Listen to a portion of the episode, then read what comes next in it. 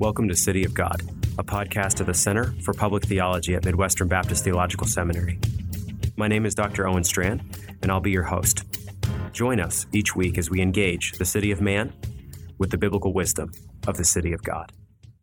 Welcome to City of God. Today on the podcast, I'm going to talk about my new book, Always in God's Hands, Day by Day in the Company of Jonathan Edwards, out with Tyndale House. Yes, it's true, though the now typical format of City of God is to interview someone else. I wanted to take a moment and talk about Jonathan Edwards. Jonathan Edwards is the most significant theologian in American history. There is a lively conversation, of course, among scholars and historians and theologians and exegetes and pastors and lay people about who is the most influential theologian in all of church history. You can make a good case for any number of figures. You could throw Augustine into the mix. You could talk about Athanasius with Trinitarianism. You could say Aquinas if you wanted to isolate his material. You could talk about Calvin or Luther, um, some other names we could mention as well, of course. And yet I would say, for my humble part, I think that our most consequential, most significant theologian is Jonathan Edwards. And I say that in part not just because Edwards published a bun- bunch of books and, and wrote some really influential material for other theologians, but because Jonathan Edwards, to a degree that is difficult to equal among other theologians, impacted evangelical life on a massive scale. In fact, I think you can say that American evangelicalism, the evangelical movement that develops in many senses in Edwards's day and then builds steam in the nineteenth century, even into the current day in the twenty-first century, is largely shaped by Edwards. Jonathan Edwards has a major influence in setting the tone and the rhythms and the dynamic of American evangelical life. What do I mean? I mean that Edwards is a God-centered theologian, but he is first and foremost a local church-driven thinker. He does not set himself aside in the ivory tower to do his own deal, to think out what he wants to think for largely his own benefit and the benefit of an intramural group of other scholars. Jonathan Edwards is a pastor, properly understood, a pastor theologian, and he understands himself to be crafting theology and treatises that is going to give health and strength and vitality fundamentally to Christians. He is aiming at strengthening other pastors, and then he is aiming at, by extension, strengthening lay people, men and women, to live for God's glory. And so Jonathan Edwards has really a local church focus, at the very least, a, a Christian focus in his scholarship and his work. And he shapes a movement then, in American terms, in evangelical terms, evangelical Protestant terms, that is largely local church-driven. I think a lot of that you can trace back in different ways to Edwards' influence. Not, of course, solely Edwards' influence, but he is a major figure, a cornerstone figure in American history toward that end. In addition, Jonathan Edwards always sought revival. He preached the gospel. He sought the new birth. He desperately wanted people to be awakened under his preaching, not for the exercise of his ego, of course, but for the greater glory of God. So, when you're dealing with Edwardian preaching and writing, of course, we can't hear him today, but we can read so, so many of his sermons, over twelve hundred collected by the Yale Jonathan Edwards Center, that are available for you at this very moment, should you Google those terms.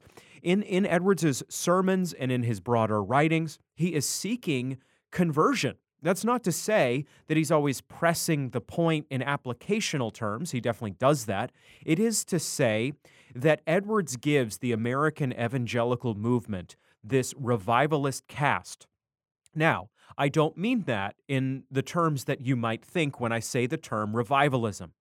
For some, revivalism is going to mean essentially a less intellectual, uh, very, very impassioned style of preaching that does away with doctrinal instruction and zeroes in on extended times of calling people to salvation, honestly, without in some cases much biblical backing or exegesis, preaching that is basically aimed at only one end, to cause sinners to profess faith here and now in this service. There's obviously overlap between Edwardian revivalism and the brand of revivalism I just sketched out, but Edwardian revivalism, I do not think, should be understood in those chastened, uh, intellectually light terms.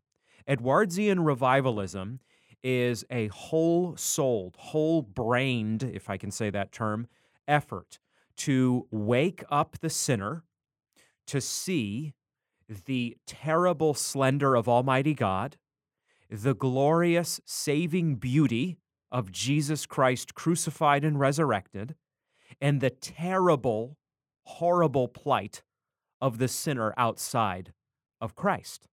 That, in a tiny little nutshell, is Edwardsian revivalism. In other words, when we're talking about Edwardsian revivalism, we are not talking about a theologically light or a doctrinally chastened version.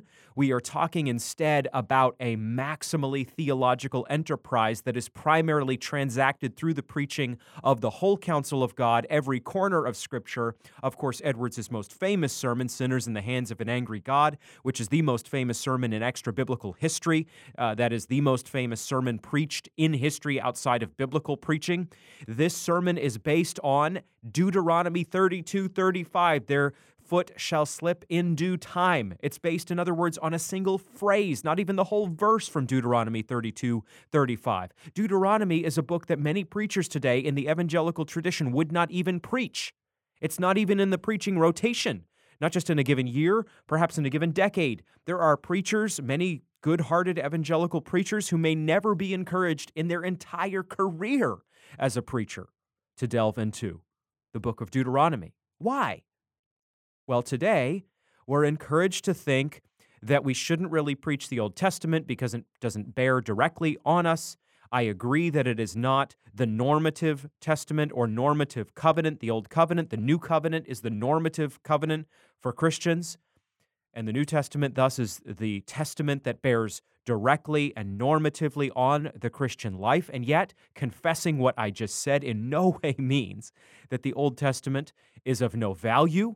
The Old Testament is of immense value. The Old Testament is the very Word of God, as the New Testament is. The Old Testament are uh, is is the Scriptures, uh, contains the Scriptures in Second Timothy three sixteen that the Apostle Paul says are God-breathed, are profitable in every way, rebu- re- re- reproof, rebuke, instruction, correction, training in righteousness, and so on and so forth. That's what Paul is saying of the Old Testament Scriptures. So, when it comes to the book of Deuteronomy, we, we need to recognize that this is a book that even if the Deuteronomic law does not apply to us today directly, nonetheless, God still has a tremendous amount to teach us through the counsel, through the law of Deuteronomy, and there is much that we can glean then as Christians, Christ-centered Christians from Deuteronomy.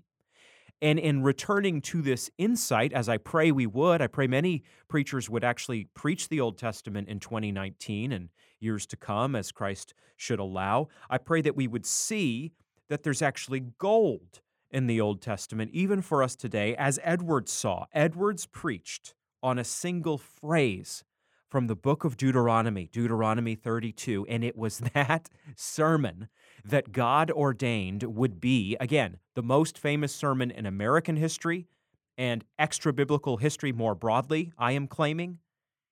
Do you not see how God chooses to use despised things we hear today that we should unhitch from the Old Testament? That's what Andy Stanley said not long ago. Jonathan Edwards did not unhitch, unhitch from the Old Testament. Jonathan Edwards preached the Old Testament and preached it as the Word of God and preached it as God-breathed and profitable. And in preaching about the coming judgment of God on sinners from Deuteronomy thirty-two thirty-five, in reading his sermon in his characteristic flat monotone voice, Jonathan Edwards received a response that was second to none when he preached it in seventeen forty-one in Enfield, a tiny, not even a town, a tiny little village. In tiny Enfield, to a small group of people, Jonathan Edwards preached a text from Deuteronomy, and this is the text that continues to reverberate today in our time. Sinners in the Hands of an Angry God being widely read even in classrooms, public classrooms today, and certainly widely read in the evangelical community today. And it is read, again, because it gives us a big vision of God. it gives us a very vivid portrayal of the sinner's terrible plight outside of Christ, and thus it fits into what I am calling an Edwardian revivalistic scheme that has very much influenced not just Edwards' own peers and figures he trained, but numerous denominations and groups and Christian circles beyond Edwards' own immediate pulpit and context. We continue, in other words, even in the twenty-first century in America, to be in a context, a, a church context, where people believe, preachers thankfully believe, that they should call sinners to repent and place their faith in the, the, the finished work of Jesus Christ. And we are doing so in human terms because, in part, of the influence of Jonathan Edwards. I'm trying to celebrate and recover confidence in all of this in the book, Always in God's Hands, that I released just a few weeks ago. But I'm also trying to do it, another thing in this text, Always in God's Hands. I'm actually, by use of this phrase, I'll say it again, Always in God's Hands, I'm actually trying to help believers see that the impression they may have received of Jonathan Edwards is not a robust one. In other words, we know Edwards, some of us, as this hellfire preacher. And that's how many people who know his name beyond the church would know of him, as a hellfire preacher. And as I have already said, to be very sure, Jonathan Edwards preaches judgment in his pulpit. He preaches judgment because he is trying to drive sinners to see that the law cannot save them and that they desperately need the gospel of divine grace to save them. But that is not all that Jonathan Edwards contends for. That is certainly not all he teaches and preaches. In fact, he loves, I would say far more in his ministry, to extol the greatness, the excellency, the beauty, the mercy, and the grace of Almighty God. We see that in a seventeen fifty-three letter that almost no one, and I do mean no one, has read from Edwards to his daughter Esther. In seventeen fifty-three, when he writes his daughter Esther, Jonathan recognizes that his little girl is struggling. She has young children. She's battling an illness, it appears, and things are difficult for this young mother. Things are difficult in seventeen fifty-three, just as things are difficult for many young mothers today in our time.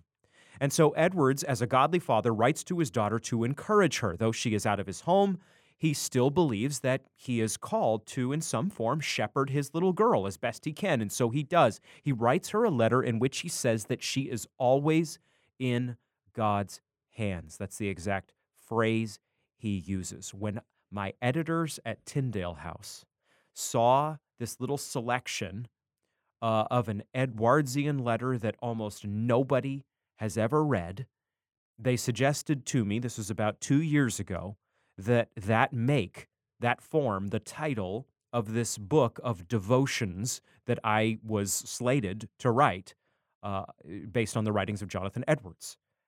And what they were after and what I am after in this book is helping, especially Christians, see that though we may have heard that Edwards is a hellfire preacher, Edwards is actually a nearly peerless spiritual encourager. And by that term encourager, I don't mean it in the trite, shallow way, you know, just a mere quick smile and pat on the back. Edwardian encouragement is about as high horsepower as you can get in theological and spiritual terms. Edwards grounds, in other words, his encouragement to his daughter, as he does throughout his ministry, his writings, et cetera, in deep theology and sound doctrine. So when Edwards is writing his little girl Esther, as we're talking about here, he doesn't merely say, hey, it's going to be okay. Things are going to get better. You know, just just have confidence that tomorrow's going to be a better day. And, you know, when you wake out of, when you get up and, and, and wake up and get out of bed tomorrow morning, just make sure you plaster a smile on your face because, hey, think positively and, you know, good things will happen when you do. That is exactly what Jonathan Edwards does not say. He grounds rather his encouragement that he offers his daughter, navigating the wilds of a fallen world with little kids, Uh, herself battling illness, and illness will in fact claim Esther's life not too many years from the time of this letter, seventeen fifty-three. Edwards grounds this encouragement in the, the greatness of God, in the grace of God, in the mercy of God. He he he encourages his little girl to see what he trained her to see from an early age, that the Christian, as John ten, twenty-seven, twenty-eight teaches us, never can be snatched from the hand of God. We are always in God's hands if we are in Christ. It is, it is literally the case that no one can take us out of the hands of God. Satan cannot take us out of the hands of God. We cannot take ourselves out of the hands of God. Our enemies and foes in this life cannot take us out of the hands of God. The government cannot take us out of the hands of God. No one can. It is impossible to do so. It is an iron certainty of this universe that if you are in Christ, you cannot be outside of Christ. That, that is very much what Edwards was after when he wrote that potent, eloquent phrase to his daughter Esther. You are always in God's hands. It's a poignant phrase, isn't it? Because Edwards, as a loving father, knew that he could not keep his little girl in his hands. How much does a godly father or mother wish to protect their child, whatever age that child might be? That's exactly, isn't it, what we do as fathers and mothers. And, and to think for just a moment of fathers here, it's exactly what a father tries to do. He tries to protect his family.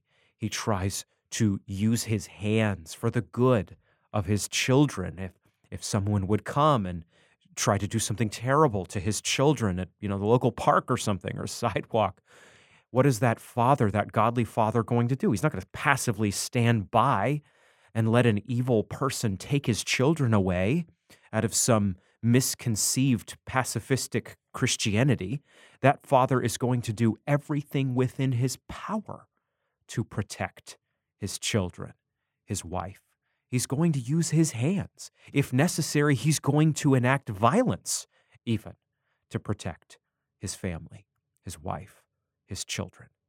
How much more so does our Heavenly Father, often eclipsed in our Christian systems of doctrine, how much more does our Heavenly Father care for us and keep us and protect us and encourage us through the recognition of this truth?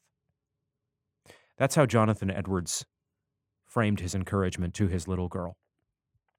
He did not first and foremost comfort her in her time of illness and need by focusing on himself, though he was a godly father. No, you see, Edwards recognized that he had profound limitations. He, Edwards knew that he was a contingent being where God is an independent being. God has existence in himself, where you and I, uh, however gifted or not gifted, only have existence because God has granted it to us. Edwards knew. He knew this, again, this poignant fact that every father or mother must confront, that he could not, in point of fact, keep his daughter in his hands. In other words, he could not comprehensively protect her and shield her and comfort her. He could not. His strength would fail. And indeed, in just five years' time from the date of this letter, seventeen fifty-three, Edwards would himself die in seventeen fifty-eight. So Edwards, in commending his daughter to the care of God, is not only counseling Esther from the recognition of the very identity of the divine being, that only God can protect his chosen, Edwards is also signaling his limitations as a father, as a man, as a human being, and telling his little girl that she must not find comfort in him. This is not to say, of course, in the Edwardian mind or in my own, that a father should not do everything he can in his earthly power to protect and bless and help his children, whether they are tiny or whether they are grown. That is what a godly father does. It is to say, however, that the strength of every earthly father, every Christian father as well, is going to ebb. It's going to wane. It's going to wax away. And that is why, as fathers, we must be so careful, so diligent, even so vigilant, to train our children to see that they must trust not ultimately in us, though we want them to love us and find great security and hope and comfort in us, but they must ultimately trust only in God. They must trust ultimately only in God the Father, who unites us to himself through God the Son. And then we are indwelt by God the Spirit for all our days. It is my hope that in picking up always in God's hands, a collection of three hundred sixty-five devotions, one for each day of the year, that you will yourself be encouraged by Jonathan Edwards' sermons, writings, letters, and other material, that you will be strengthened to stand in a fallen world for the glory of God and the honor of Christ. That is the ultimate goal of this book, even as that was the ultimate goal of Edwards' letter to his struggling little girl so many years ago. Thanks for listening to City of God, a podcast at the Center for Public Theology at Midwestern Baptist Theological Seminary. We're so thankful you stopped by. We encourage you to continue to join the conversation at c p t dot m b t s dot e d u, the official website of the center. And we encourage you to follow us on Twitter and Facebook as well. Join us in coming days as we continue the conversation on what it means to be the city of God and the city of man. Midwestern Seminary's eighty-one hour Master of Divinity degree prepares you for ministry today and tomorrow. Midwestern Seminary's flagship degree program is our primary track for ministry preparation. Requiring only eighty-one credit hours, the MDiv program is an efficient option for students, equipping them to serve the church in pastoral ministry. Residential students will be trained in a unique community environment passionately focused on the local church. Online students can earn the full degree without leaving their current ministry context. Come be a part of one of the fastest growing seminaries in North America as we develop a new culture of discipleship devoted to the local church and committed to taking God's unchanging word into a rapidly changing world. Visit m b t s dot e d u slash m div today.